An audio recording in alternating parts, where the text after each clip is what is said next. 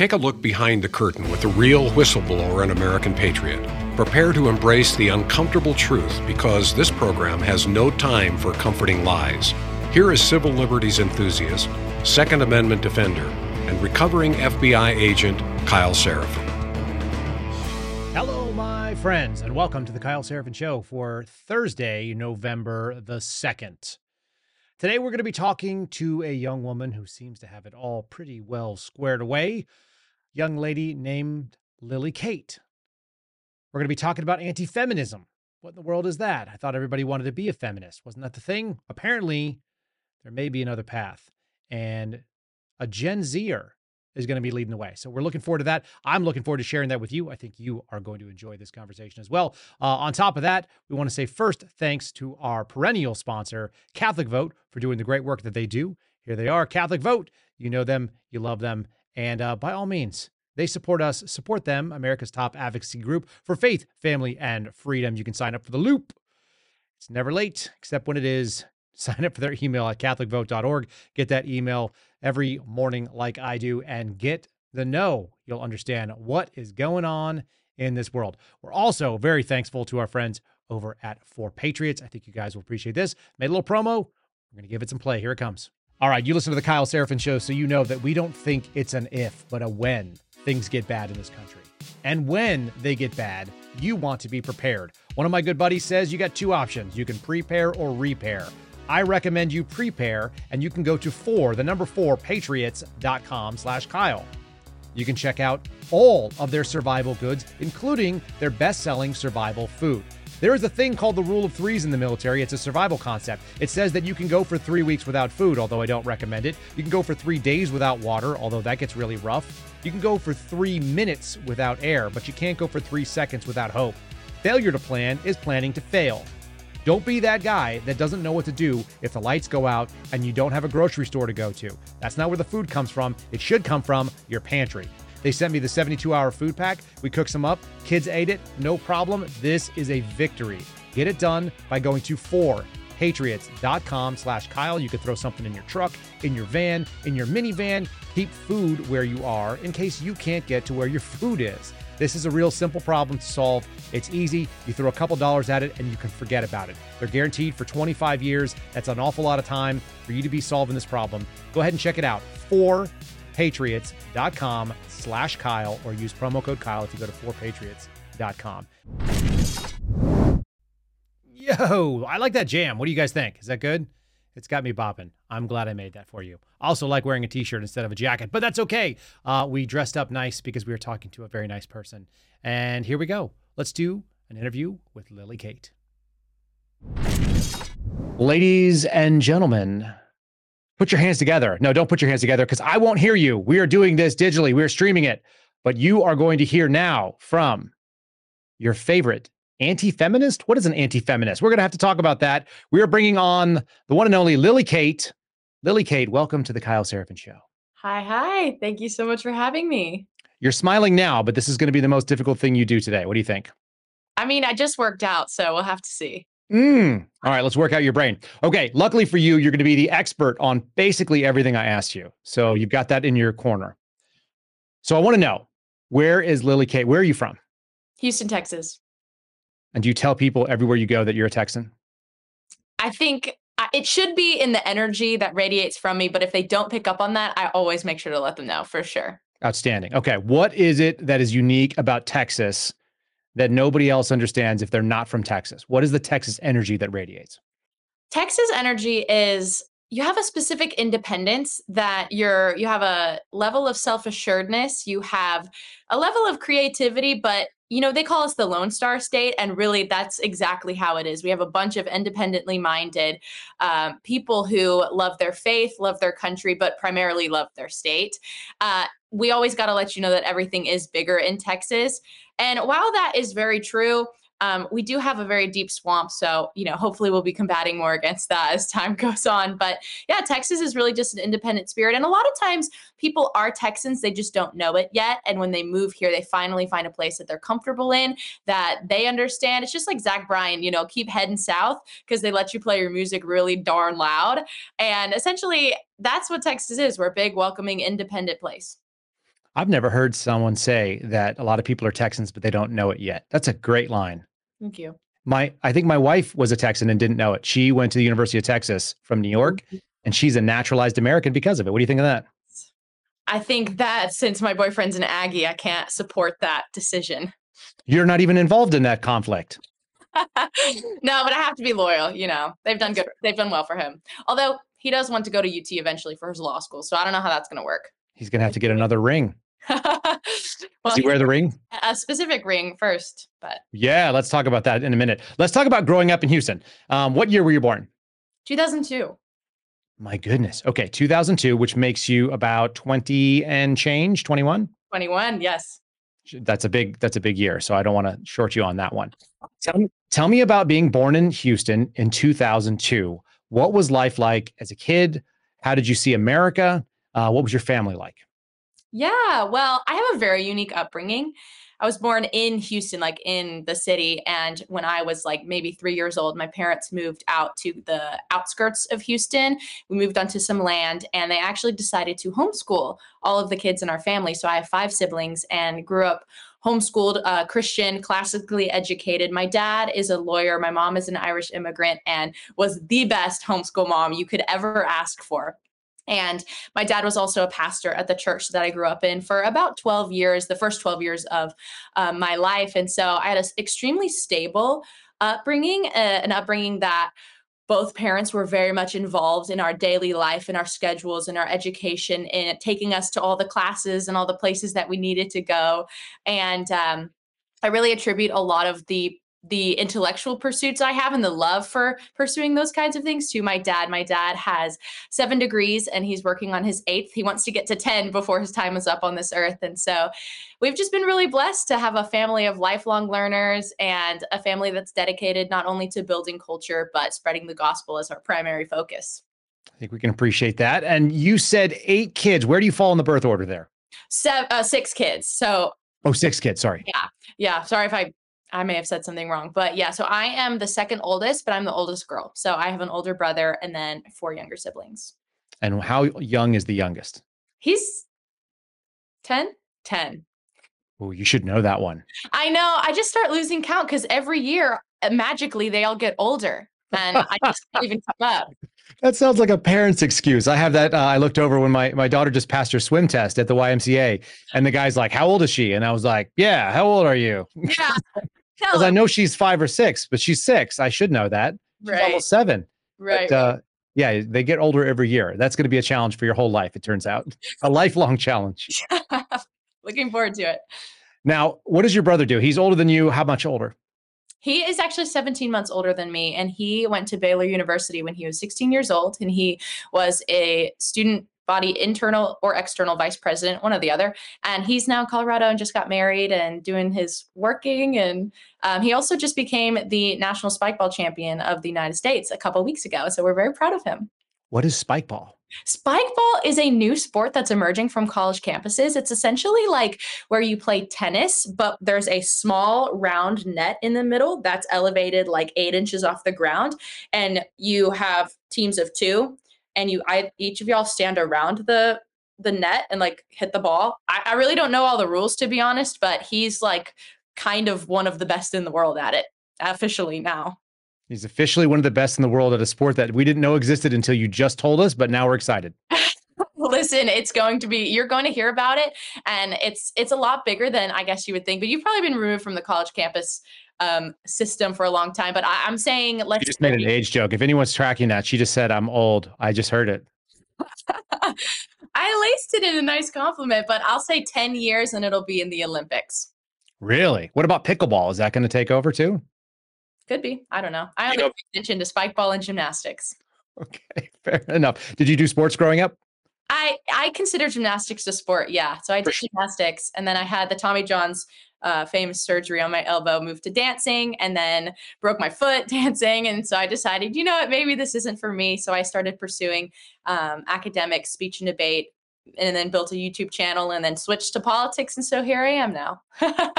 now, one of the things that people will um, detract from homeschoolers, my kids are homeschooler now too, but I went to I went to traditional schools. people always used to say when I was growing up that homeschoolers end up weird and antisocial. You don't seem to be those things. Tell me about that. That's such a common stereotype. And to be honest, I've met quite a few of those types who really only their only social interaction were like the chickens on the farm and while we love and appreciate those people and we want to help them in every way possible um i think assuming that you're just going to plop a kid into public school and they're going to be they're going to come out the other end well socialized is kind of a really big assumption and a big risk. The type of homeschooling that we did was we had a super big community. The place specifically where we live in montgomery county is known for being the homeschooling heaven of texas and so pretty much every other person is homeschooled. There's a lot of homeschool churches co-ops and things like that so lots of resources here to be able to have a really, you know, wholesome and well-rounded homeschool education, but we had to go out and make our relationships intentional. We had to really curate friendships um, ourselves. It took a lot of active work. We our house was like the big party house too, and having so many siblings, we were always having more people over. So really, while that is a stereotype that we've run into, I find that a lot of homeschoolers are actually better socialized because they can talk to adults, they can hold real conversations, they have things to add to conversations because generally I think the art of conversation has been completely lost. We've become a generation of people who really only know how to react to things. It's almost like when we talk to people, all we know how to do is like like or comment and that's pretty much all that we can add to conversations anymore, especially you see this in generation Z and so I find that homeschoolers are much more engaging in conversation and better socialized in that way because we've had to be so intentional about our relationships. I think that's a good, interesting idea. Do you know that Daniel Tosh supposedly was homeschooled as well, the comedian? Oh, I didn't know that, but that's that's good to know. Maybe that's why he's so snarky. He's got some pretty mm-hmm. good. You think? Could be that or he's just a great writer. I think he's a great writer as well. All right. So, did your parents follow a curriculum? I think that's the other thing. My my wife went out and found some curriculums. Did they follow a specific curriculum? Were they making it up of their own? You got a dad with a bunch of degrees. He probably could figure it out, but how did that work out? Yeah. So at the beginning, my parents essentially went to a bunch of like homeschool conferences, which they truly do have those. And they shopped around at all these different places that had different curriculums for different subjects. So the people we took math from were different than the people we learned history from, were different than the people we learned grammar from. And they essentially just picked, uh, pick and picked and choose whatever they uh, decided what they wanted to what they wanted to pursue and then later in our education they put us into like a co-op who that was a classical education so we were able to really instead of learning the basics of math and science and prepping for SATs, they would bring us in and say, here's a Bible, here's a current events book, or here's a current event that's happening. You have five minutes to make a speech, go. And we were graded on those types of things how well we debated, defended our arguments, um, how well we discussed, how well we gave speeches, as opposed to traditional STEM activities. And so that was really the, the part of my high school education that was taken out of my parents' hand, but they definitely laid the foundation with the curriculums they chose. Mm-hmm. Now, you've described yourself as an anti feminist. What are the expectations uh, when you were growing up? What were the expectations and were they different for, for boys and girls in your family? No, uh, well, the expectations for me were and still are uh, to choose well when I get married and to be a Christian and really to just pursue what makes me happy and fulfilled and you know outside of having a beautiful and good marriage and also being a christian. And so really the expectation from my parents has been do what you are filled by but also don't forget about the things that really matter which are family and faith. And so essentially that's been the expectation for all of my siblings um, we've all been really lucky because my dad's motto is money into memories. And so we spend, he spends most of his money on us, uh, making sure that we're taken care of, but also that we have been able to travel the world and pursue things that we've wanted to. Um, we've never had a lack, which has been just so wonderful. And I set us, set all of uh, my siblings up for success in completely different areas, completely different industries. So yeah, the expectation really is take your faith seriously marry well, meaning a good Christian person, uh, and then appreciate family, and just then pursue on top of that whatever makes you happy and fulfilled. I didn't hear that you had to be very successful in a particular career. There's none of the lawyer, the doctor thing that I kind of grew up with in the in the 80s, and a lot of the sort of the Gen Xers remember that was the success. You know, if your kid was a lawyer or a doctor, they win. Um, right. Was there any push for that? Did you guys see that? Were you seeing your colleagues that had that sort of ideas, and um, you know, did you guys push back at all? I I think my parents have an assuredness that all their kids are going to be sort of successful in their own ways. And so my parents never specifically pushed that onto us. I think the only things that my parents pushed was, hey, if you're a guy, you should probably go to college. Because as it's looking, uh, none of the girls in our family are going to go to college because I started my own business. My sister Laura is um, going to be a Broadway dancer and hopefully a rockette one day. And then my other sister Annie is um, a fashion lifestyle vlogging YouTuber who has almost a million subscribers. So we're all kind of trying to be successful in our own way. Um, the expectation for my peers, I would say there were definitely you know some families who the dad did this career and the son must do this career and the daughter must also also follow suit but my parents were never about forcing us to do anything because maybe it's just like the British Islesness and the rebellious Scottish fighting Irish that we have in us. But they knew that they couldn't exactly make us into who they wanted us to be. All they could do was guide and allow us to choose what we wanted to do, and they would um, be our like assistance and our support system along the way. So the approach that my parents took was very much they can guide, they can lead, and we will make sure that they're maintaining good morals. Um, they're still learning how to read, they're still learning how to write, and we'll help them accomplish whatever they need to, and we'll be there every step of the way. All right, fair enough. Let's talk about feminism a little bit, shall we? That's what you, that's kind of where you made your bones. Is that fair? Yeah, let's do it. What is feminism today? there are lots of people who would say it's a movement about equality and achieving equality. That's not true. Feminism today has become a movement that is focused on female domination over men and eradication of any perceived, meaning not real, uh, male hierarchy in any institution or in any place of power. So it's essentially a Marxist organization uh, ideology that ties a woman's value to money. And is that good for women? That is not good for women. Tell me some of the downfalls. What do you see from your end? Because you're you're pretty young. There's a lot of people in uh, probably in my audience that were driven to go to work. They were driven to be successful in careers, whatever that means. And you know the definition of what was successful for women and what we were going to support as a society has morphed dramatically, even in my 40 years on the planet. So I'm curious how you see it. How I see defining women's success, or what are the pitfalls of feminism? Yeah, the pitfalls. And what is it? What has it kind of changed into for them? Got it. Yeah. So, well, I guess we need to start with where Marxism was basically the birth of feminism. So, out of the French Revolution, like so many other bad ideas, that's where all the bad ideas in the world came from.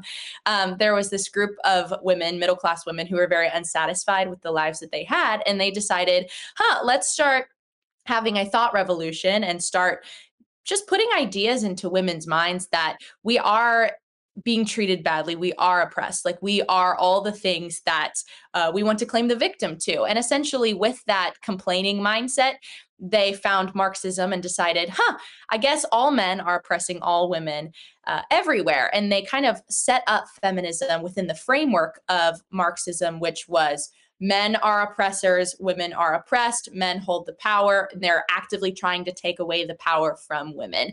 And so essentially, what that turned into was the pursuit of achieving equality for everyone but then shortly after achieving that, it morphed into okay, well, we need to keep going with this. So let's have women start dominating men. And so the pitfalls of thinking that way is you get a bunch of women who are trying to not empower women or empower themselves, but to be and compete with men. Because essentially, from the beginning, feminism asked the question why are women not making as much money as men? Let's just take the most blatant example that they, they always like to bring up the wage gap, right?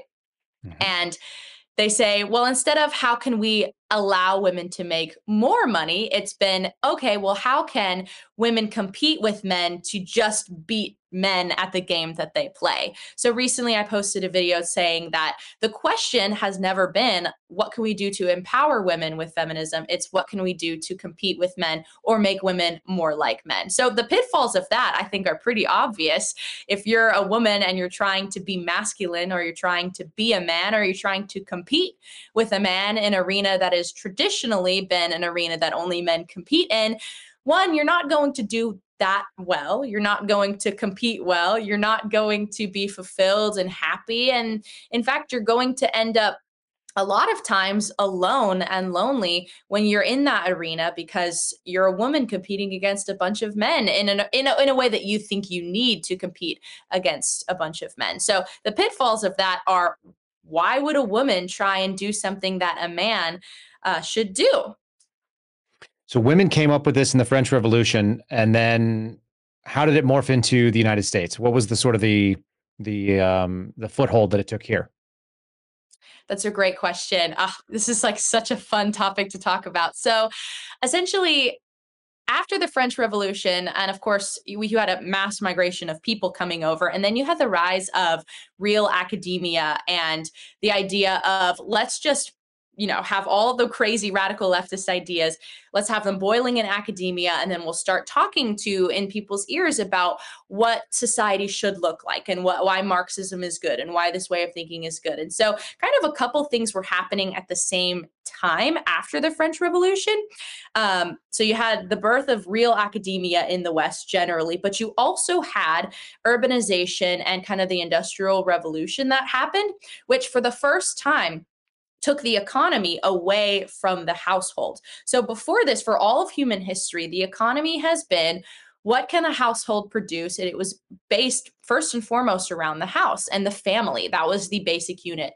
Um, but as you have cities start cropping up and people actually going into work and you have factories and you have efficiency becoming the main goal of a capitalist society, you see that since men traditionally are more fit to go work and don't have the quote unquote, like the feminists like to call it, burden of childcare, men would go into the cities and do the work and then either come back out or the whole family would move into the city. And this is um, talked about in depth in this book, Feminism Against Progress. An excellent book. Definitely should. I definitely recommend it if you're in for an academic study. But um, so women started for the first time asking the question well, why am I not allowed to quote unquote participate in society because public and private life had been split because of the Industrial Revolution and where um, urbanization and the use of factories and the de emphasis of the family was going.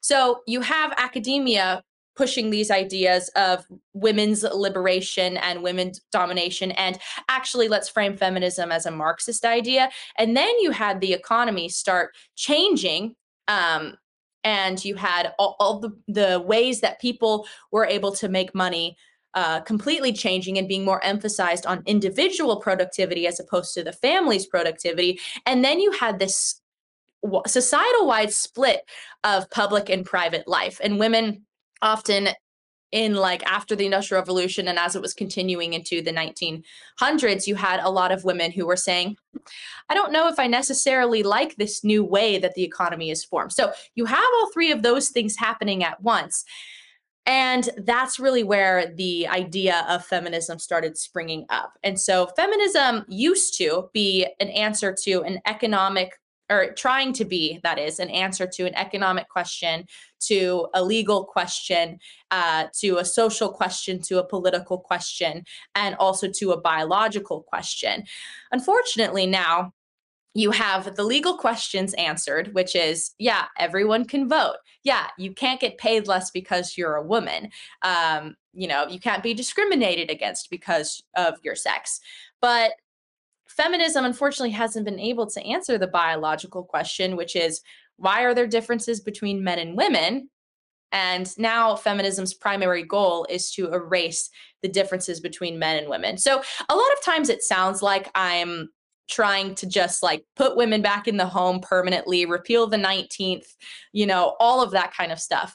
I'm not trying to do that. I'm trying to help women understand that the way that the world has existed for like all of human history has not been focused on the individual, it's been focused on the family. And feminism had some good things that it helped accomplish. They're not responsible for all the accomplishments. Um, we can go into that in a little bit a little bit later, but um, and then feminism just kept going and has really turned into something sour that is anti-woman, that is inherently extremely Marxist and is really just destructive for the feminine side of women, which should never be discounted. So one of the things my wife says, who uh, thinks about these kind of things all the time, this is something that's probably more fascinating to her in a lot of ways. She says that current feminism is essentially internalized misogyny. and and it essentially has taken on masculine roles and pushed them on women and made women compete as men. It, mm-hmm. it sounds like you guys would probably be in agreement on that. Do you have any sort of disagreements on that uh, idea? No, I mean, your wife is exactly right. And she sounds amazing.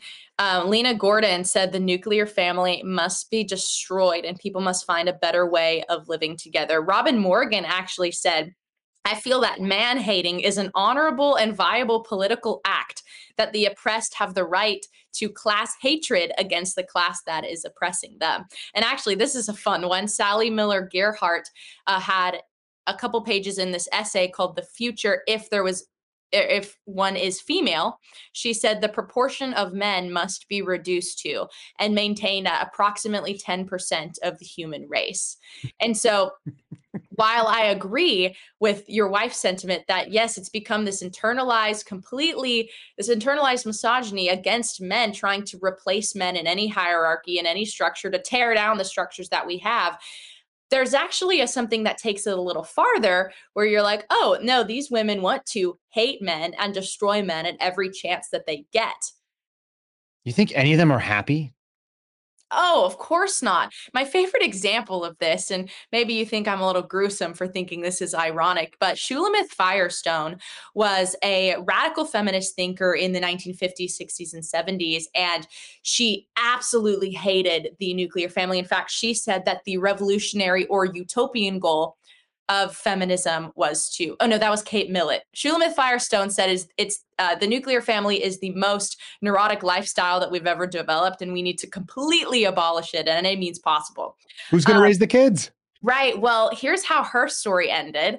She froze and starved to death in her own apartment and people found her a month later because they started smelling that her body was decaying and she had no friends, really. She had no family. And she was a super radical feminist that rejected marriage, that rejected family, that hated children, and that spent all of her life trying to just raise this ruckus about how women are oppressed. And so I always like to bring that up because that is the, I mean, while that is an extreme example, you don't want to go down a path where you are man hating, you are family hating, you are life hating, because there is a chance that you could end up like that, that no one, you have nobody close to you, nobody cares about you until they're starting to smell your rotting dead body through the walls of your apartment. You want to know the sad irony is is that it was a man that broke in that door to go in and get her body out. It was probably a man or several men that carried her out of there because okay. that's that's who does those jobs. I'd say that as someone who's worked as a paramedic, has worked in law enforcement, and has had to recover dead bodies. It's not a fun game, but I also would never wish it on my wife or my daughters. I don't want that for them. Uh, right. Uh, it's a burden that I, I, would take on. There's something I want to kind of double back to because um I want to muse with you a little bit on this. Yeah. The dismantling of the nuclear family and that it happened a lot during the Industrial Revolution when we changed the nature of work. Mm. And and there's something kind of fascinating there. Do you remember? Uh, maybe you don't know this. Elizabeth Warren wrote a book called The Two Income Trap. Have you ever seen her sort of evolution to be sort of a, a wild feminist from where she used to live in her, her mental state? To be completely honest, I haven't paid too much attention to her because she just sounds like a vapid, screaming old woman at this point. Who, yeah, she does. Yeah. so I haven't read that, um, but I am aware of of what she talks about. Yeah. So so let me let me throw this into your lexicon because you might find this fascinating. Not so much because she's a great thought leader. I don't much care for Elizabeth Warren either.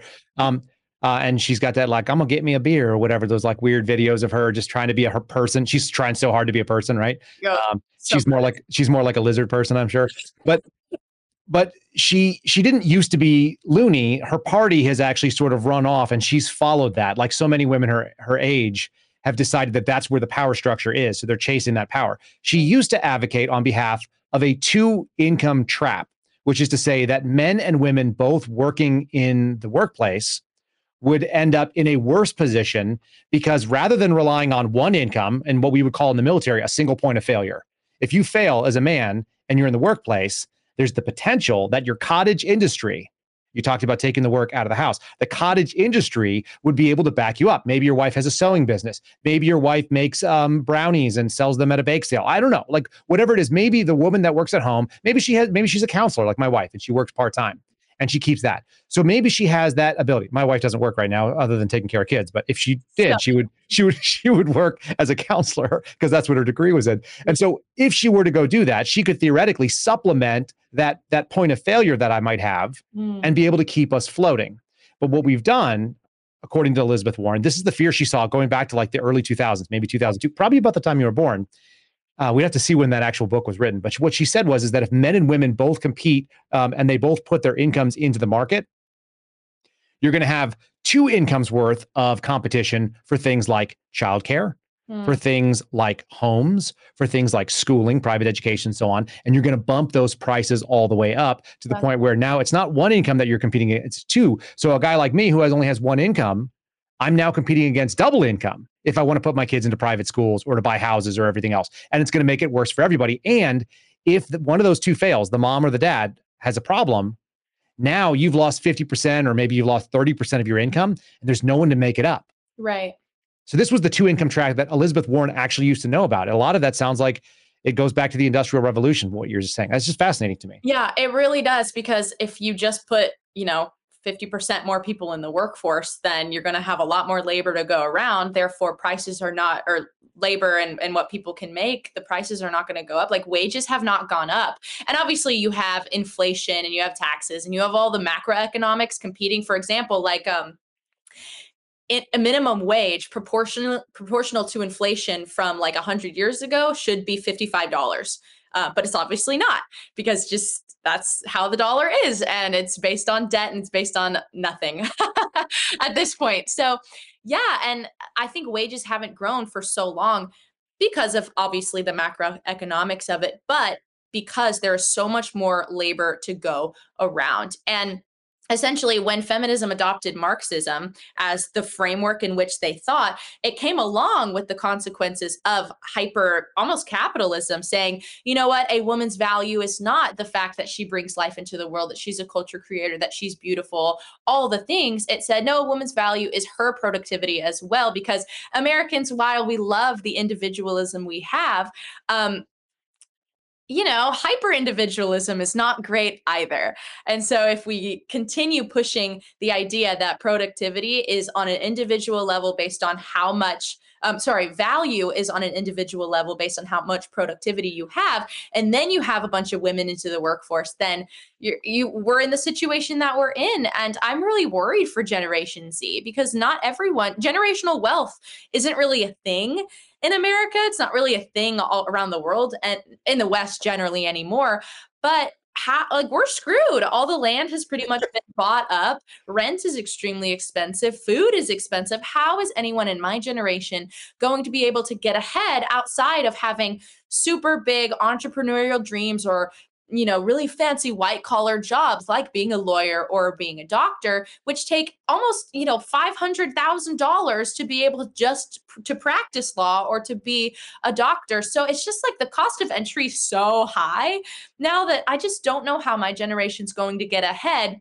And again, I don't think the the fix for this necessarily is taking all women out of the workforce. That's not practical. I wouldn't want to put a bunch of women out of work just to accomplish my anti feminist goals. But our generation, Gen Z, we need to have a very serious conversation about like, how in the world are we going to be able to do this if two incomes is completely the norm, but nobody's making the same amount of money and prices keep going up? And and women don't seem to be any happier because of it. At least when we look down the line of the 50, 60, 70 year old feminists who may or may not die in their apartment alone and have their cats eat their face kind of thing, right? I mean, that was always the fear when I was a kid that people would talk about, oh, you don't want to end up alone. Right. And have, your, and have your cats eating you. Like the crazy cat lady sort of stigma, it's still there. It's it, still there. And and it's real because there are some really angry. Do you think some women that are in that age bracket, the 50s through the 70s, maybe even the, the early 80s, are pushing this because they're vindictive and they feel like they got conned and they want your generation to eat it too? Have some of that yeah, no, that's such a good point. And I think there's a lot of truth to that because misery loves company more than anything else. And so if you're miserable and have been tricked and you bought into a scam for your whole entire life and you have no one around you, you have no children, you have no husband, uh, you have nothing to pour your energy and that natural want to give that women have, what are you going to do? You're going to turn into a sour, bitter old person who is miserable and has been eaten and eaten up and chewed up and spit out by the world. And so, of course, you're going to want to have people buy into it. Now, there obviously are many stories that I've seen. Uh, many women who are like, yeah, man, I bought into that feminist lie, and that is, it is not good. Women I've known personally, stories published as op eds and editorial uh, opinion pieces around the news. Like you'll occasionally see a story pop up of, yeah, I really regret the decisions that I made because of feminism. But um, until women decide to really wake up and see that this is such a rotten deal for them and it's such a scam, then you know they're just going to con- continue to do it because all our older women are telling us no no no it's the best thing that you could do. I love the fact that i'm uh, an executive assistant to the ceo i'm submitting to another man outside of submitting to my husband. In fact i divorced my husband and got half of his land anyway. It's great. Gross right? So gross it's really gross. Um, it, I, I, do feel like there's an awakening though that's happening that women are starting to look at it and think they got a raw deal. I heard people like Brett Cooper the other day say that sort of thing. She's just like, you know, we're sort of programmed to do something very different and, and we're fighting against our nature. She's very young. You're pretty young. You've got some pretty advanced ideas compared to what, uh, you know, it took my wife years. We didn't figure this out, thing out until we were in our 30s and you seem really ahead of the curve. Are there people in your age bracket that are starting to look and go like, maybe you guys don't have it figured out? You don't seem that happy. Oh, yeah, no, that's it's actually so incredibly true. I go to a lot of college campuses and I talk about why feminism's terrible. And of course, like I have like people with septum piercings and purple hair like in the audience like scowling at me, like making such angry comments, muttering to themselves and I'm like, "Okay."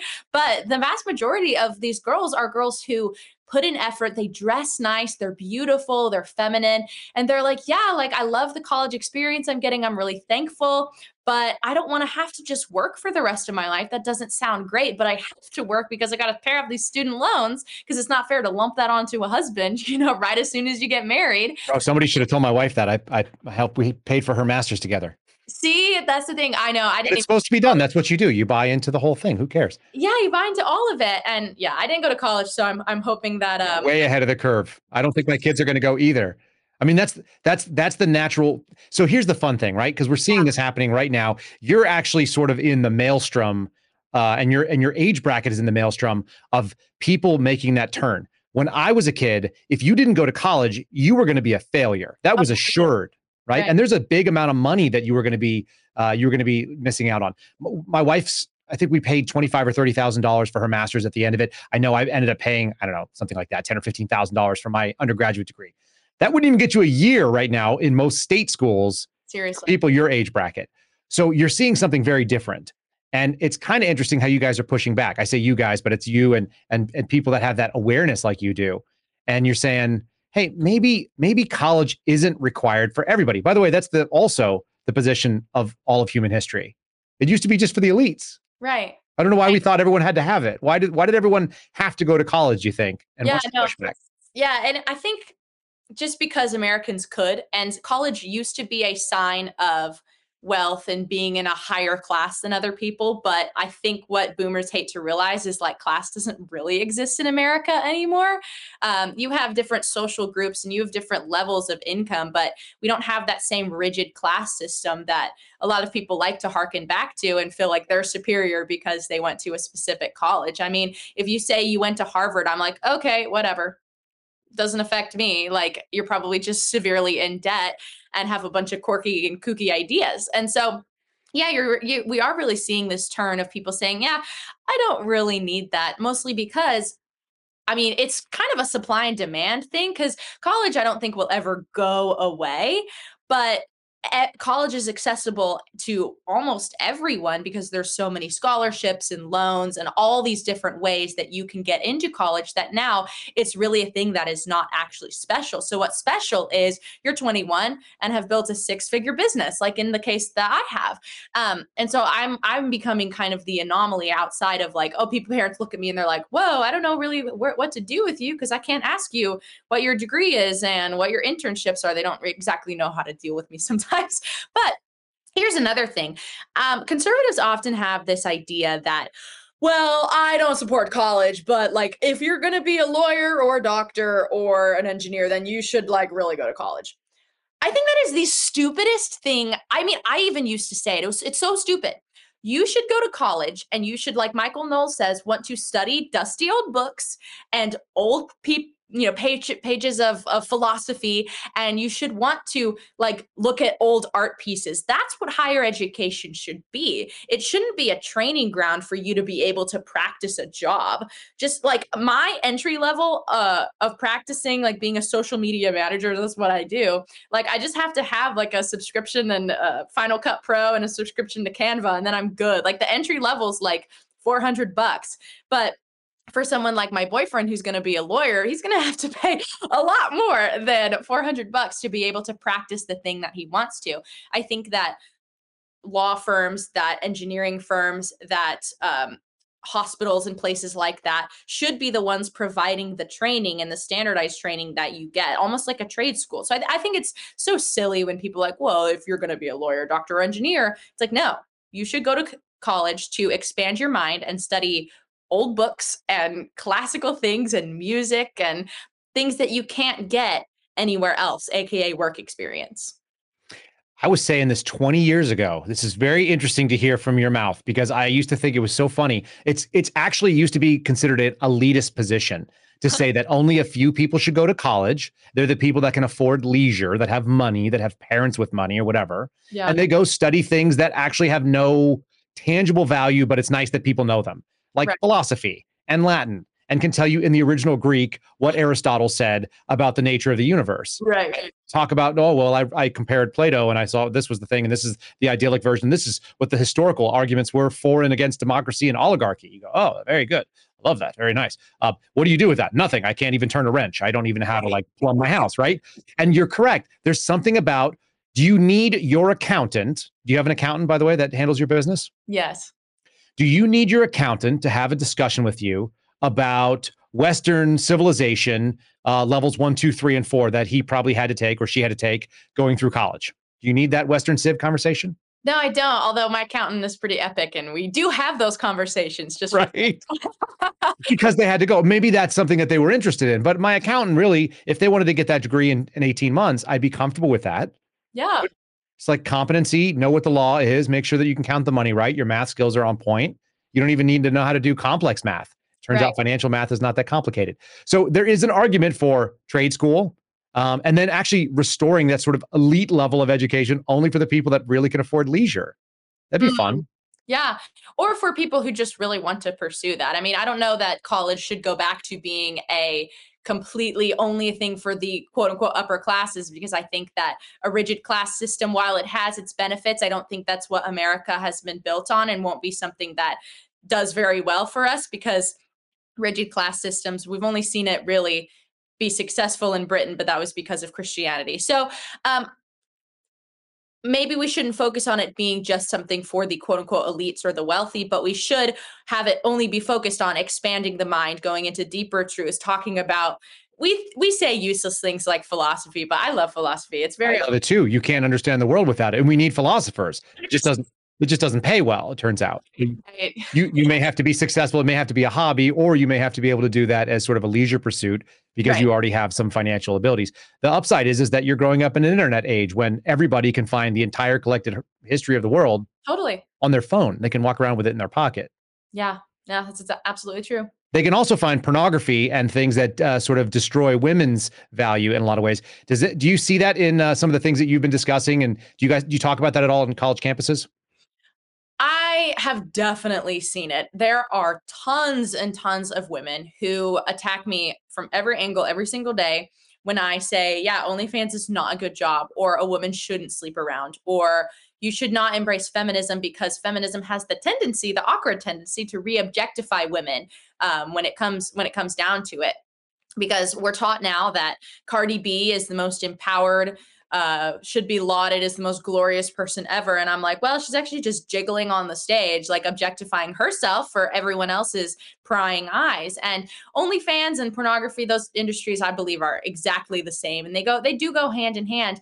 Um, in terms of what they tell women. So we have so many societal forces telling women that uh, it's interesting. Actually, let me go back to second wave feminism because second wave feminism was focused on the idea that women are more than their bodies and their bodies are something that should be only you know used for men but also women should be able to love whoever they want. So you had this like weird tension going on of half the second wave feminists saying no we should erase the female body because it has too much power and then the other half saying that no, we should just erase all sexual mores and sexual norms and just have free love for everyone. So you had these two movements happening in the kind of the 1960s and 70s.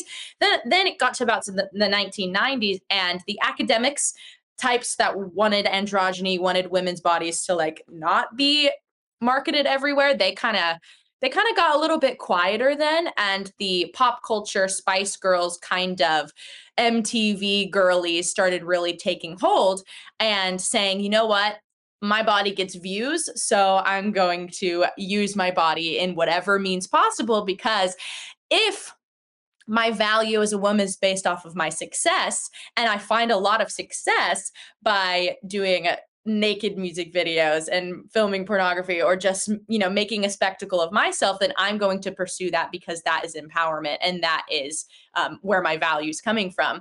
So really going into the 2000s with the rise of social media and also the rise of just like not i guess a rise technically but you have a lot of broken families where girls aren't growing up in a stable environment. They've never been loved and cherished by their dad because the only way that a girl has confidence is because of her dad. 100%. The only way she'll know how to be loved is because of her dad. And so a lot of fatherless homes have these girls who turn out totally crappy and seeking attention and love and admiration in all the wrong places. So they naturally go to TikTok. They naturally go to places like OnlyFans because not only is it giving them instant gratification of getting tons of views or a paycheck every two weeks or something like that, it's also filling the tank that they believe is getting filled with love. But of course, we know that OnlyFans is not a way to fill the, the love tank in your life. So, yeah, I mean, it's interesting how you had two competing ideas of where a woman's body and value comes from in the second wave of feminism, but the one that appeals to men's and women's most basest desires ended up winning out. And now we have 15 year olds who are wearing nothing but eye patches over their boobs on you know TikTok flaunting themselves around thinking that their empowerment and their value comes from views. It's I hadn't thought about it that way. So I, I, appreciate the idea that we are tying now the financial value because if women have to be financially successful and if that requires them to do something that is promiscuous or non-valuable for themselves, they're basically sacrificing themselves. But it, you know, what are the downstream consequences? Also, only a very small number of women can be successful in that. right. So if you go look at the the number of women that are making a ton of money on OnlyFans, you know, the the, the first 20 or 30 are making shocking amounts of money. 11 15 million we covered this on my podcast at one point like millions of dollars per month after the take that the, the company gets which is also making a ton of money. They're the ones who really win. Um, but mm. there's got to be a lot of people that are also making very little money. Right. And they have all the same risk and exposure and all the same downsides that might happen without the millions of dollars to compensate them. Yeah, absolutely. But of course, it's kind of like any multi level marketing scheme like, oh, if you just really work at it, you will and can be successful. And it's like, well, again, we we have yet to see a lot in all of these spiritual, emotional just scars that women are going to have to endure because of this the ones who are participating in it and also the ones who are not participating it because you have the people who are acting and then you have the people who are hearing oh well if her, if she's making a bunch of money on this and she thinks it's okay well then how does that affect me? And how does that affect my um my decisions and what i'm thinking about and what i'm validating? So you know you have this very loud minority who say i make a million dollars every single month on this. It's crazy. It's insane. It's super easy. You can do it too. And girls are like well she seems happy and she's making money because since my value is is I have to be successful, I have to make money. Um, femininity has no consequence and it doesn't even matter anymore. Then, man, I'm gonna I'm gonna pursue that too. And I, uh, yeah, sex work is real work, and that's the inevitable conclusion of what we have here. Which is really scary stuff, I think. Um, what what is that? Um, the downstream effects for interpersonal relationships have to be pretty extreme too. And, and your generation is going to sort of deal with it in a bigger way. I'm, I'm happy that you're in a productive relationship that looks like it's going somewhere. That's not necessarily the case where a lot of your uh, your peers, or at least your age bracket peers, are looking at. Most of them are probably in the same same boat that like my wife and I thought, like, oh, you got to use your 20s and figure out how to get married maybe when you're 30s. And by that time, you're you're actually old. I can tell you this. I'm like, I have a new baby. I'm 41. I'm old to have a new baby because I'm really tired. like, I'm, like I'm I'm a lot more mature than I was when I was a kid, no doubt about it. But I watched one of my friends, one of my buddies actually has kids that are in college right now, and the, and and my oldest is six. Wow. So that's the that's the sort of the the flip, right? The cost is is that some of these these your peers are going to be dealing with something very difficult, I think. Um, and and what do those downstream effects look like of, you know, sexualization and and um, and devaluing sort of femininity and all this kind of stuff? Yeah. Um, first of all, congratulations on your new baby. That's so exciting. I cannot wait for my time. It'll be amazing when it happens. But it is oh my goodness where do we start with the downstream the the downstream effects i mean let's i guess we'll start with just the plain romantic relationship. You have men who are addicted to very intense and violent um, images of pornography or worse. And then you know you have men who are experiencing real difficulty in having a connection with someone. I mean i don't know i'm not married yet so you know this is just what i've been hearing mm. uh, from guys who are who are addicted to this kind of stuff. They have a very difficult time connecting with a real woman in real life because she's not an onlyfans model who has a million dollars every single month to do a bunch of cosmetic work and a bunch of editing to every image or video that she puts out. So you have the devaluing of women. You have men not being able to fully connect with and engage with a real woman who you know is in real life and she's not an OnlyFans model. And then you have um yeah, you have the desensitization of the the power that sexual relationship probably has um, on a person's spirit and on their mind and on their body and so you know as a christian protecting your heart is one of the most important things that you can do. It says this, I think in Proverbs 320 or 420. I think it's 320. It's guard your heart above all else. And so I assume you've probably seen Harry Potter. Is that correct? Okay. So I think about it in this way in terms of how the there are going to be repercussions for women. So through the whole Harry Potter you know, I, I'm also not one of those who wouldn't watch Harry Potter. I get it with the hyper, really hyper strict people. I'm just not one of those. So the bad guy, Voldemort, essentially the first movie starts out with him him like not being him being like attached to that guy's head or whatever so it turns out that his soul voldemort's soul has been split into a bunch of different places and cast all around the harry potter world and he has to spend eight movies or eight books collecting all of the parts of his soul and putting them back together so that he can like take over the world i see a woman who sleeps around a lot like voldemort. She has doled out parts of her soul all around the all around the world. To all these random guys whether it's viewers on OnlyFans or whether it's just casual relation hookup relationships that she's having she's doling out pieces of her soul to all these people. But unlike Voldemort she ain't going to be able to go and collect those again because once your soul's gone like you don't have like little totems or little timepieces that you can just go recollect it and magic spells to put it all back together. So I, I'm watching women voluntarily shatter the beauty and the femininity and the purity that they have by seeking love in all the wrong places. And that really is the biggest downstream effect from women um, or for women in regards to this hypersexualized um, um, industry. And then the final thing I'll mention as how it's going to affect women is, you know, a lot of very valiant feminists who maybe hadn't bought into the whole picture of radical feminism and man hating and not shaving your armpits and things like that, hmm. who at least appreciated a, a woman's value said, you know what? I don't want to be objectified. I just want to have, you know, my life and keep to myself But unfortunately, now you have girls who are willingly object re-objectifying themselves uh, for money. And so apparently, it's not okay if a man is objectifying you on his own accord, but it is okay if you're doing it and objectifying yourself for money. So I, am always like, where's the consistency there? But um, those are just a couple of the consequences for relationships and what my generation is going to face in the future. Yeah, really uncharted territory, it seems like, too. So let's talk about fixes because uh, nobody likes to just uh, dwell on the negativity. I think we all see that the world has fallen. We know that we are living in uh, an area that is outside the Garden of Eden, and so be it. So, how do we exist in this world? What are some of the things uh, that the advocacy that you're doing specifically towards women, but uh, also how you interact with young men, kind of explaining to them maybe pitfalls and pathways out of this? Yeah.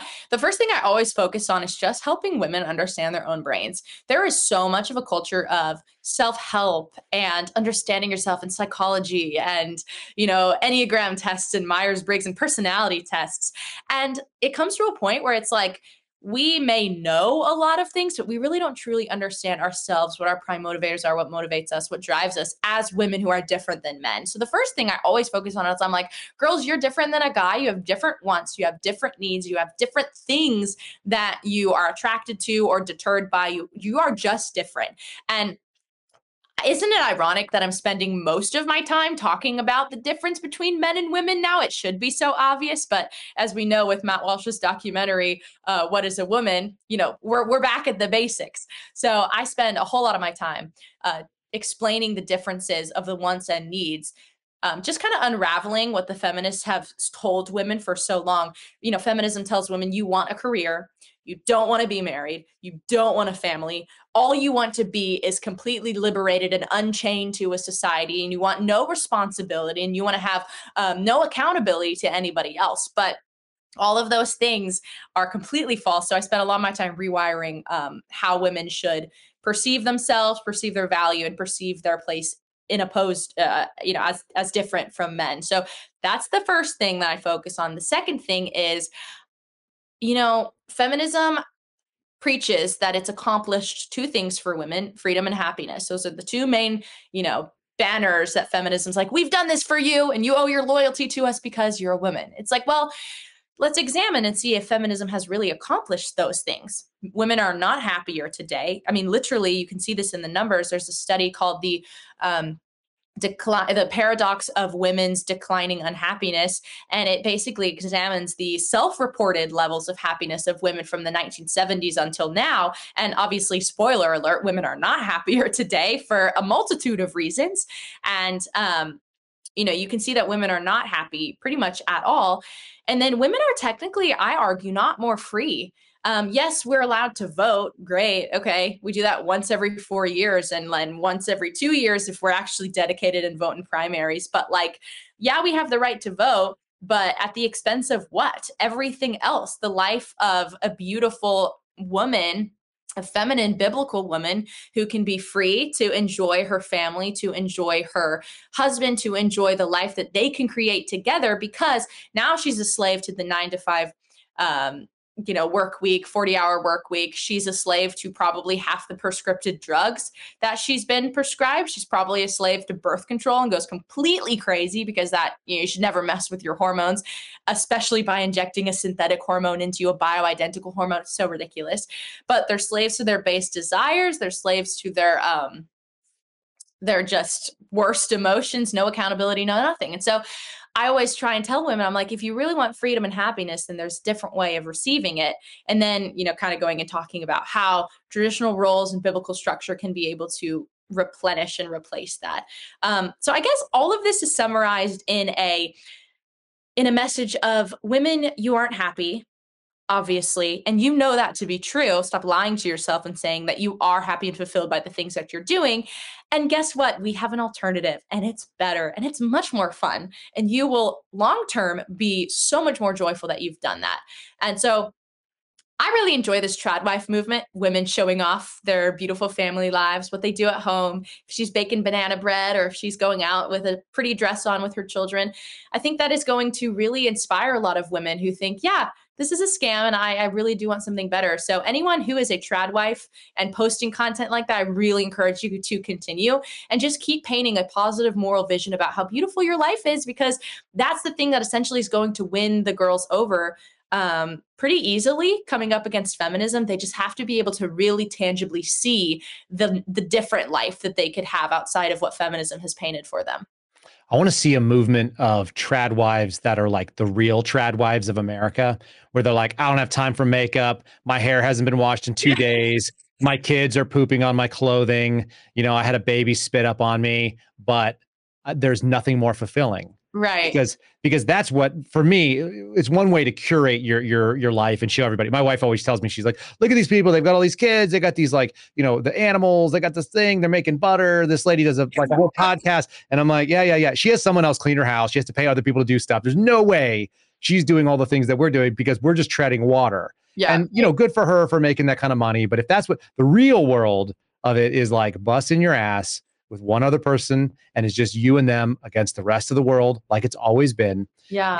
You brought up faith um, you brought up the the uh, the pill. I want to touch on that a second. There was a funny little moment and i did this on my podcast i shared it i actually got copyright infringement from youtube about it. Oh, I, I showed joe rogan and he does this amazing moment where he was like, We don't really fully understand how to make human beings happy. If only there was like a guidebook or a manual that would show us like how to optimize human existence. And he walked right up to it. Yeah. But he couldn't oh, get there. He's so close. He was raised Catholic, the way that I was. He was raised with the Bible. He was raised knowing that there was a Christian faith that made people even the most miserable existences. Like human beings have not had it really good for most of their existence. But they figured out how to find happiness. Joe Rogan almost got there. He was almost there. He's got too much money to figure out that the Bible's right there in front of him. He could just buy one. Um, let's talk about let's talk about abortion and the pill as sort of like the answer uh, for feminism and sort of what that that cost looks like. You think? Oh my gosh, yes. Such a I can't believe we haven't touched on this already. It's just such an important facet of feminism. So, you know, you have feminists asking the question, how can we erase any inequality to make women just like men? And eventually, you get them the right to vote, you get the Civil Rights Act, you do all those things, you're eventually going to run into the question of biology. And there is a remarkable and very distinct difference between men and women in terms of biology. As we should know by now, apparently we don't, hmm. that you know the feminists they they they believe they truly believe that the right to a, abortion, the right to end another person's life, is a fundamental human right because it accomplishes equality. And it, it simply makes women the exact same as men because any inequality is perceived as the worst evil in the world. And any difference is perceived as equality which is perceived as the worst the worst thing in the world. So you know you you had them run up to biology and say okay well fine we need to be able in the name of equality to eradicate women's ability or yeah women's women's privilege of having children. And so that's where birth control the motivation for creating birth control well also birth control was completely a eugenicist um, idea and Margaret Sanger, who majorly championed it, was also like besties with Hitler. So we can't overlook that fact. And let's talk about the fact that like 85% of Planned Parenthoods were put in minority neighborhoods um, with lots of people of color to basically sterilize the Black population in America. Because there's a whole uh, documentary called oh, I don't remember what it's called, but it's by live action. And you should definitely go watch it if you want to see the completely racist roots of birth control and abortion. They're but, great, by the way. What? Live action. They're great. So good. So good. Always on top of it. But I would also like to mention one more thing that isn't it interesting that the legalization of over the counter and easy easily accessible birth control happened 8 years. In 8 eh, it happened in 8 years and then 8 years later abortion was legalized because there was this whole idea that women were just like getting pregnant and having like a bunch of kids and then they had to do like back alley abortions. Well, it's like abortion didn't become legalized until after birth control was widely used. And so you always have to think about like why is that? But essentially, abortion is the answer to the feminist question of how do we um, erase any distinction between men and women biologically. And the gruesome end answer to that question is just the death of a million children a year. Yeah, they just have to sacrifice all the babies, right? How do you answer women when they say, well, you're just trying to control women's bodies? Because that's the answer they say if you're a pro life man. Yeah, of course. They say, well, you're just trying to control women's bodies. I'm like, no, I only want to um, kind of guide one woman's body. I don't really care about the rest of you, except I actually like babies. I think they're awesome. Yeah. So would you if you weren't killing them? And, and, and if you admit that you're killing babies, which most of them have a hard time, they, they want to change the words like fetus and they want to use this. But how do you get over the, you just want to control women's bodies and tell them how to act? Yeah. Well, I, on the language of it, I first of all say, do you know what fetus means? in Latin. Me, as a classically educated person who had to take Latin as the only language credit I ever had, fetus literally means offspring or baby. And so if you just like translate it, you know, put it into Google Translate and then just press convert, like you'll be fine. You'll understand the actual truth of what is being said. So, I mean, first of all, on the semantic point, we have all the evidence we need because of Latin. But this is a super fun conversation because of course i'm going to go with the traditional well it's actually not a woman's body. I am not con- trying to control a woman's body. I'm trying to control the ability of a woman to kill another person. And so this is where they always you know roll their eyes because of course that's the basic talking point but i always take it a step further. I always say okay let's talk about the science. So did you know at the moment of conception there is a 100% new blueprint of dna there is a like distinct piece of DNA that has been created with everything coded into it uh, eye color, hair color, personality traits, all the things that you need it at the moment of conception. And so I say, okay, so assuming that this DNA is going to continue to grow and get coded, you know, and turn into the person that it's supposed to be. Um, what is the difference between me right now and me in the moment of conception when all of my DNA was set out? Um, basically just to to unfold. And I say, well, what, well, what is the difference? And the only right answer is time. The difference is 21 or a little bit over that years from moment of conception until me now. So then I, I lean in and I say, are you discriminating based on age? Are you being ageist? I cannot believe how intolerant you are being against people who are only three months coded into the DNA process. I cannot believe how intolerant you're being.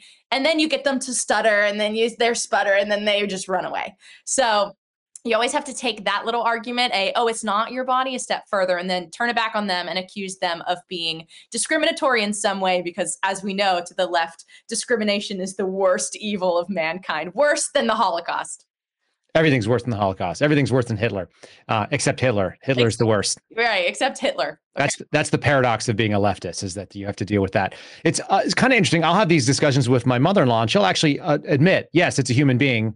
It's an inconvenient human being, and that's why we have to kill.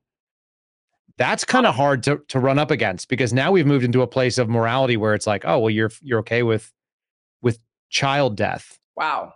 It's just a matter of and and there are people that feel that way, and I feel like that once you expose that, it's like, well, we we're probably not going to connect on values in this in this world. Right. And well, when you're talking to them, there's always a third person. If you're you're having a, a conversation with someone who you get them to admit, yeah, I don't care about children, I want to kill babies. You say, at that point, you're not trying to win over that person. You're trying to win over the third person, the audience. You are trying to win over the person who is watching and basically make yourself the rational person because if you can't win the person you're arguing over then you win the audience over and they're going to decide that you win the conversation or win the debate anyway. And so you always need to remember the third person in the room whenever you're engaging in these conversations and highlighting the difference. And here's another just tactical thing that i think conservatives really need to get better at. Um, we for so long have stayed in the realm of of just not using our emotions. And I know like facts don't care about your feelings, and that's great, but we need the pathos, okay? When they say, I'm fine with killing children, you need to make sure that you are reacting honestly to the crazy thing that they just said. Because when we say men can't become women, it's like as bad as the first time I drove a car with my mom in the passenger seat. It was oh my gosh, you're going to kill us all. That's the worst thing. That's, you know, they react like we're the crazy ones. We're not the crazy ones. And so, what we have to do is when they say, Yeah, I'm fine with killing children, we need to react. We need to shame them. We need to mock them. We need to marginalize terrible, dangerous ideas. And we need to basically win over the other people with our reaction saying did you really just say that? That is crazy. So i think if we can start almost weaponizing our reactions because we've we've been so desensitized but it's like think about what they're saying and then react accordingly and they're going to start feeling that social pressure and being like yeah maybe my position isn't great based on the way that the audience just reacted to what i just said uh, because we know that social pressure is really powerful. And so if we can turn that against them, then we'll have a lot better chances of actually advancing the narrative along with the facts and logic. But that's just a, a housekeeping point that I would really like to promote a little bit more. adding a little bit of the pathos to the argument, adding a little bit more of that uh, reaction, which people should be able to see. I had one of those moments on social media, by the way, uh, I think nice. yesterday, and and somebody, uh, a, a, trans person who I believe is a female who who calls herself a male, which is very weird as a male because you can't become like me. It's not going to happen. You and I could not be the same thing. I promise you, I will always be able to beat you in an arm competition. I don't even want to, but I can. If I can just tell you by looking at you, I can. I guarantee it. I will absolutely guarantee. I bet every penny I have. it's it's just the way it works out. And uh, and she reacted to me like a female did. She felt very offended and she went off in this emotional. And it was like I was like, you know who doesn't react like you? Men. Oh. Men don't. It's just like you can't escape your biology, sister. I know you're trying. You're trying so hard. Um, what are the things that you do you advise uh, young women sort of the, the ways to look for what a successful relationship is going to look like in this post crappy feminist world where we actually kind of go back to the values that make sense? What values are you looking for and, and do you value in your personal relationship that you're saying, this is what I'm modeling, this is why it works out, and this is how we find it?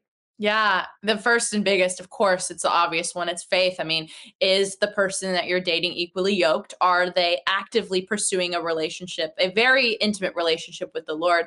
Um, are they in a state of constantly wanting to grow and improve or are they in a state of oh i'm fine i'm just coasting everything's great and fine um, so that's the first thing you need to look out for and you know be very serious about that my my boyfriend and i the only disagreement we have is um, essentially when you should baptize children. He's a pedo Baptist, which means baptized when they're babies, and I'm a credo Baptist, which is when they reach salvation. That's when you need to get baptized. And obviously, all of that, uh, not exactly salvation issues, but you know, we don't disagree on anything else to do with faith, and that really is the foundation of our relationship. So you need to find someone who takes their faith extremely seriously and uses their faith as a vehicle to examine and improve themselves. Because really, marriage, from what I've heard from all the marriage experts, is marriage is just forgiving someone over and over and over and over again. And if you find someone who sits in unforgiveness or you sit in unforgiveness, then you're going to have a rocky marriage and you're not going to be able to improve anything because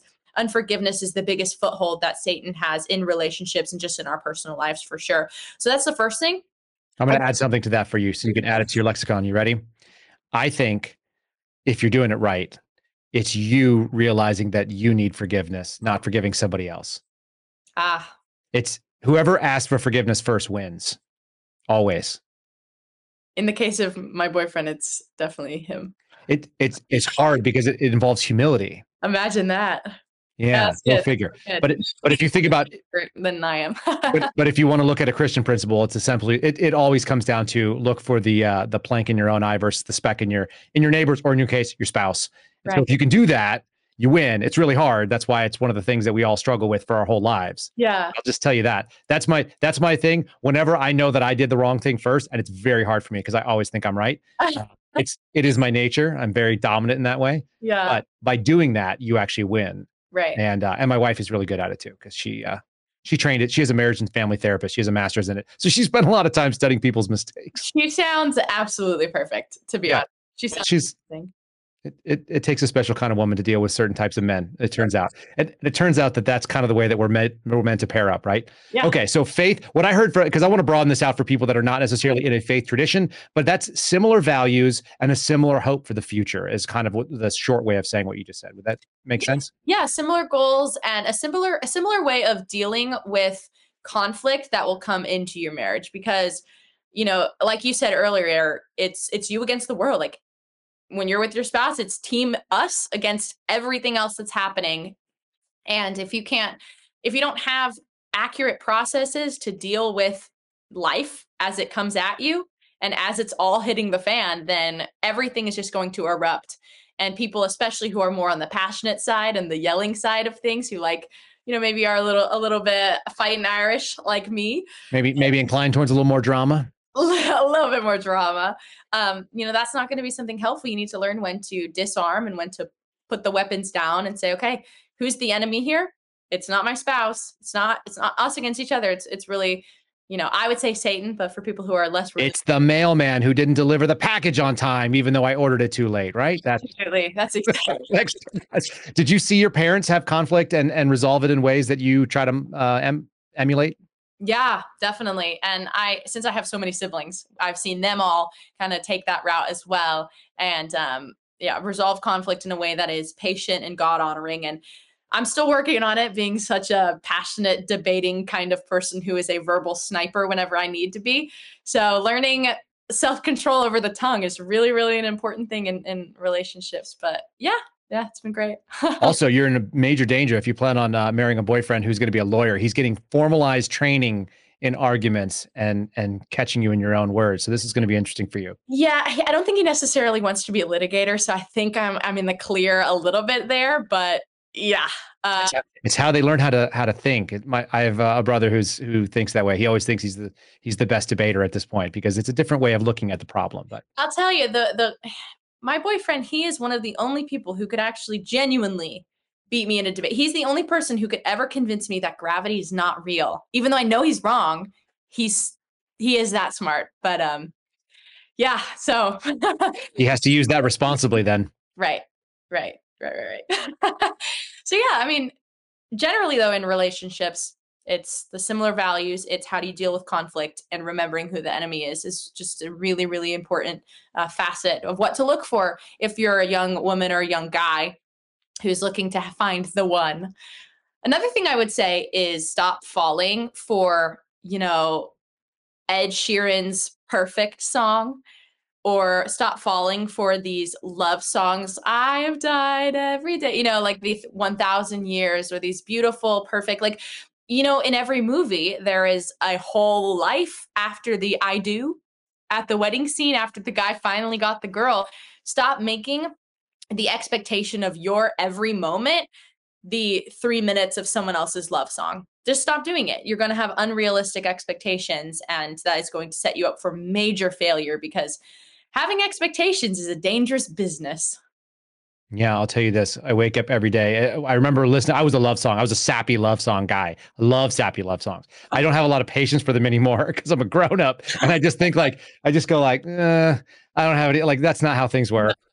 You want to know what love is? It's waking up every single morning and making a conscious decision to to work with somebody that uh, you know that you choose to be with, and that's that's actually way harder and it's way more admirable than like some sort of silly knight in shining armor. Although I do really like the Moody Blues, which is well before your time. It's before my time. But I really like some of their like, you know, uh, you know, just iconic sort of love songs, but they're still silly. They don't make any sense once you've been right. once you realize what real love is. It's real love is like um, holding your your wife's hair back because she's sick and she's been she had food poisoning and and then taking the kids and, and letting her just lay in bed for three days. When you get um, yeah. yeah, it's a, it's so much uglier. I gave my wife a bracelet when we got married and it just said from here on out um, no matter what happens and on the inside of it says it's you and me against the world. Nobody else needs to see that part of it right? That's the part that you agree on. You create that unified front. Um, one of the worst things you'll see is when you see spouses out in public and they're fighting with each other or, or, you'll see somebody go and devalue their spouse to a stranger. Right. Nothing worse. There's nothing, nothing worse. What are you doing?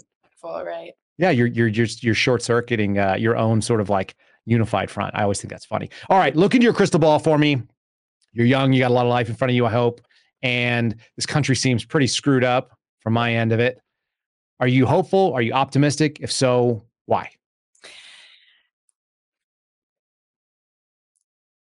I wish I could be a little bit more hopeful than I am mm-hmm.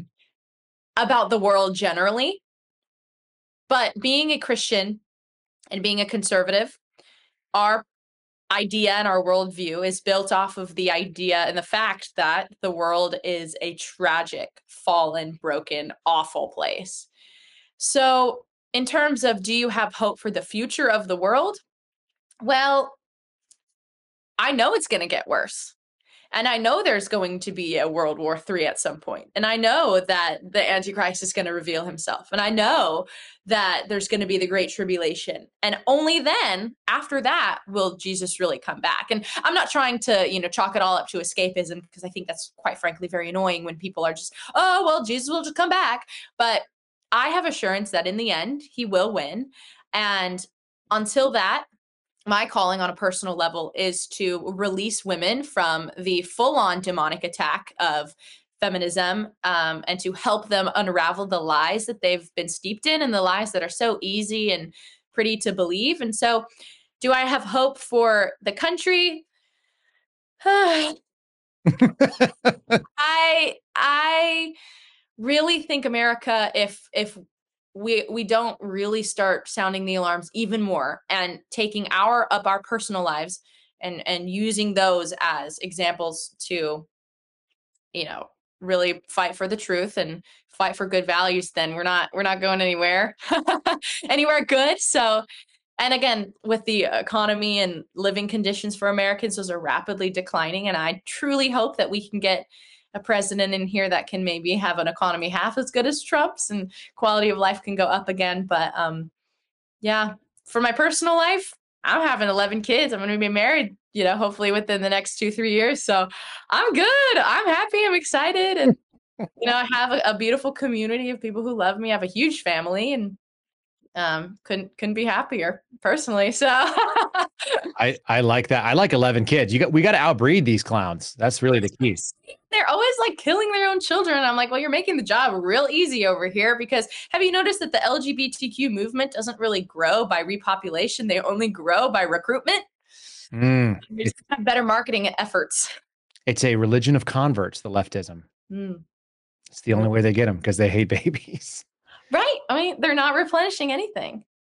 No, and I also say this, and I think you can appreciate it. Uh, you know, just because we know God wins doesn't mean that America wins. If you think that America is God, then you're a leftist because that's what that's what they're about. That's that's good. Yeah, that's really good. Love that. Sad too. Sad that, that it's like, all right. Um, let people know where they can follow you, where they can uh, see more. I know you have a podcast as well that people want to tune into, catch some of this uh, uplifting and uh, positive messaging. Where are they going to find it? Me saying no america has no hope. Yeah just find the positive messaging. It's great. I, I, mean you said it with such a smile. It felt like it was very positive to me. I felt fine about it.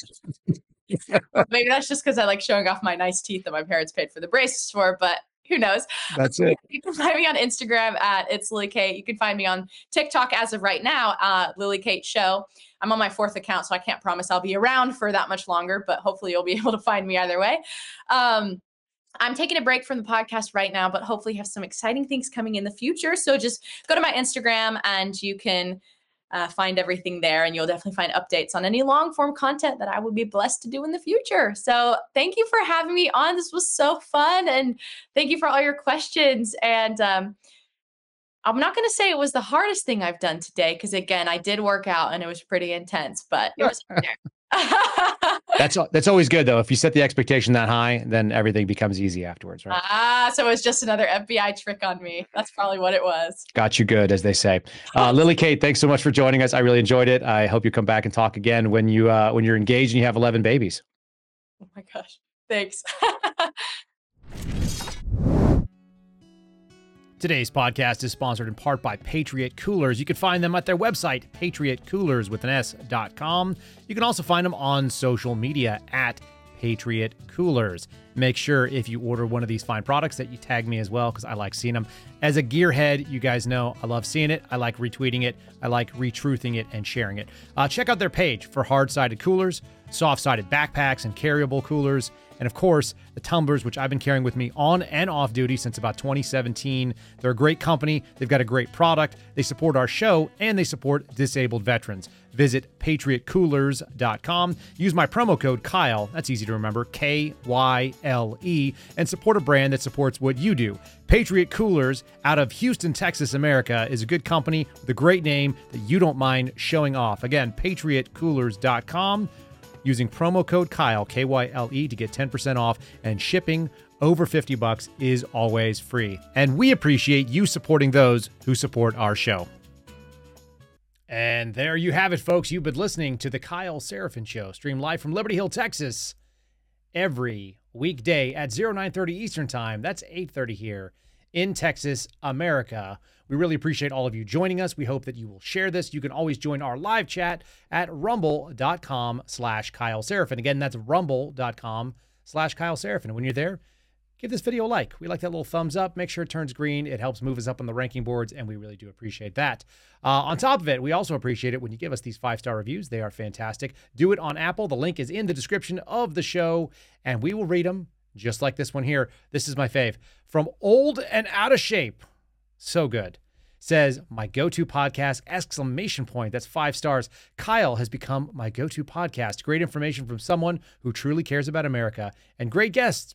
Some days I only have an hour in the car and Kyle wins out. Appreciate all you're doing, Greg. Greg, no, you know what? Thank you. I don't think you're out of shape. I think you are just uh, getting ready to get back into shape and we appreciate it. Put it on a put it in your ears and go for a run with us. Take the Kyle Seraphin show for a run like Steve Friend. You don't have to do 12 miles like that crazy. You could do one.